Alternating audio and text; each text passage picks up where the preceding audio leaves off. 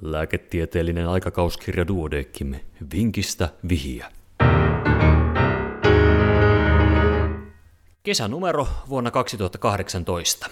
Iäkkään päivystyspotilaan kuume ja heikentynyt yleistila. Vakituisesti kerrostaloasunnossa itsenäisesti asuva 79-vuotias nainen hakeutui juhannusviikolla kesäasuntopaikkakuntansa päivystykseen kuumeen ja yleistilan heikkenemisen vuoksi. Potilaalla oli DDD, tahdistin eteiskammiokatkoksen vuoksi, tyypin 2 diabetes, kohonnut verenpaine, fibromyalgia ja divertikuloosi ja virtsatieinfektiot olivat toistuneet. Lääkelistalta löytyivät metformiini, atorvastatiini, lerkanidipiini, metoprololi, furosemidi, folaatti sekä paikallisesti käytettävä estradioli.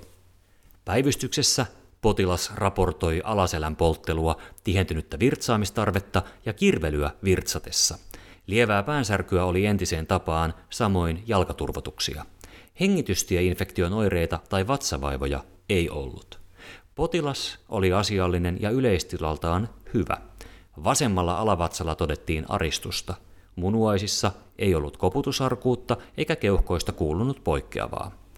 Verenpainearvo oli 164 51 millimetriä ja happikyllästeisyys huoneilmalla 95 prosenttia, kuumetta oli 39,5 celsiusastetta.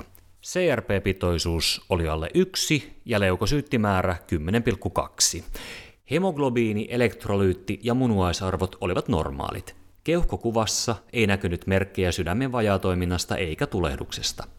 Vatsan varjoainetehosteisessa viipalekuvauksessa havaittiin runsaasti divertikkeleitä, mutta ei merkkejä tulehduksesta.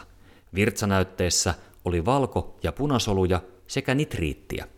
Pyelonefriittiepäilyn vuoksi aloitettiin kefuroksiimi ja potilas pääsi hoitoon sisätautiosastolle. Vuodeosastolla 39-40 asteen kuumepiikit jatkuivat, vaikka virtsan Klebsiella pneumoniae oli herkkä mikrobilääkkeelle. CRP-pitoisuus oli suurimmillaan 24. Ensimmäisten sairaalahoitopäivien aikana potilas muuttui sekavaksi. Viidentenä hoitopäivänä sekava, levoton ja raskaasti hengittävä potilas ei enää pystynyt istumaan eikä lusikkakaan osunut suuhun. Hointia kysyttäessä hän valitti niskan ja selän kipua. Tässä vaiheessa lomamatkaltaan palannut tytär kertoi potilaan vakituisessa asunnossa käynnissä olevasta putkiremontista. Tieto aukaisi vihjeen oikeaan diagnostiseen kokeeseen. Mistä oli kysymys? Vastaus seuraa hetken kuluttua.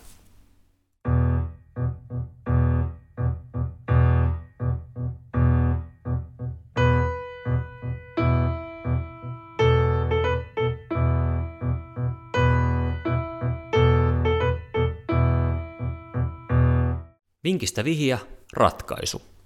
Potilas oli neljä viikkoa aiemmin painut putkiremonttia mökilleen Turunmaan saaristoon. Aivo selkäydinnesteen proteiinipitoisuus oli lievästi suurentunut 627 mg litrassa, samoin valkosolumäärä 23 ja erittelylaskenta oli lymfosyyttivaltainen. Pään kuvantamislöydös oli normaali.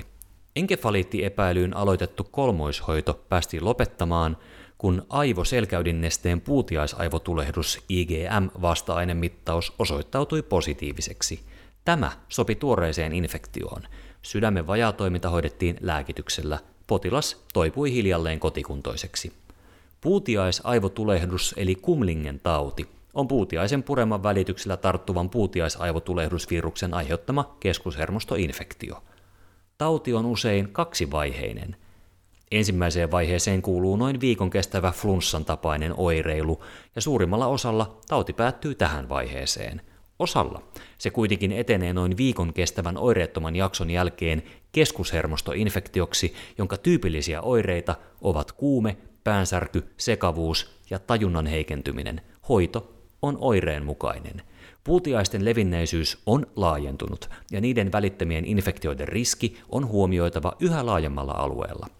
Korkea kuume heikentää iäkkään yleistilan nopeasti. Iäkkäät hakeutuvatkin päivystykseen usein jo ennen kuin infektio aiheuttaa paikallisoireita. Positiivinen virtsalöydös on iäkkäillä yleinen ja oireeton bakteeriuria johtaa ajatukset virtsatieinfektioon. Käytännössä päivystysvastaanotolla ei aina ole mahdollista saada selvyyttä iäkkään taudin todellisesta luonteesta. Usein vasta anamneesin tarkentamisen, seurannan ja lisätutkimusten myötä selviää, mistä on kyse. Varsinkin virtsatie-infektioepäilyn takia sairaalaan tullutta on syytä tarkkailla muun sairauden mahdollisuuden varalta. Ja tämän vinkin olivat kirjoittaneet vuorelat Fredriikka ja Maarit Turusta.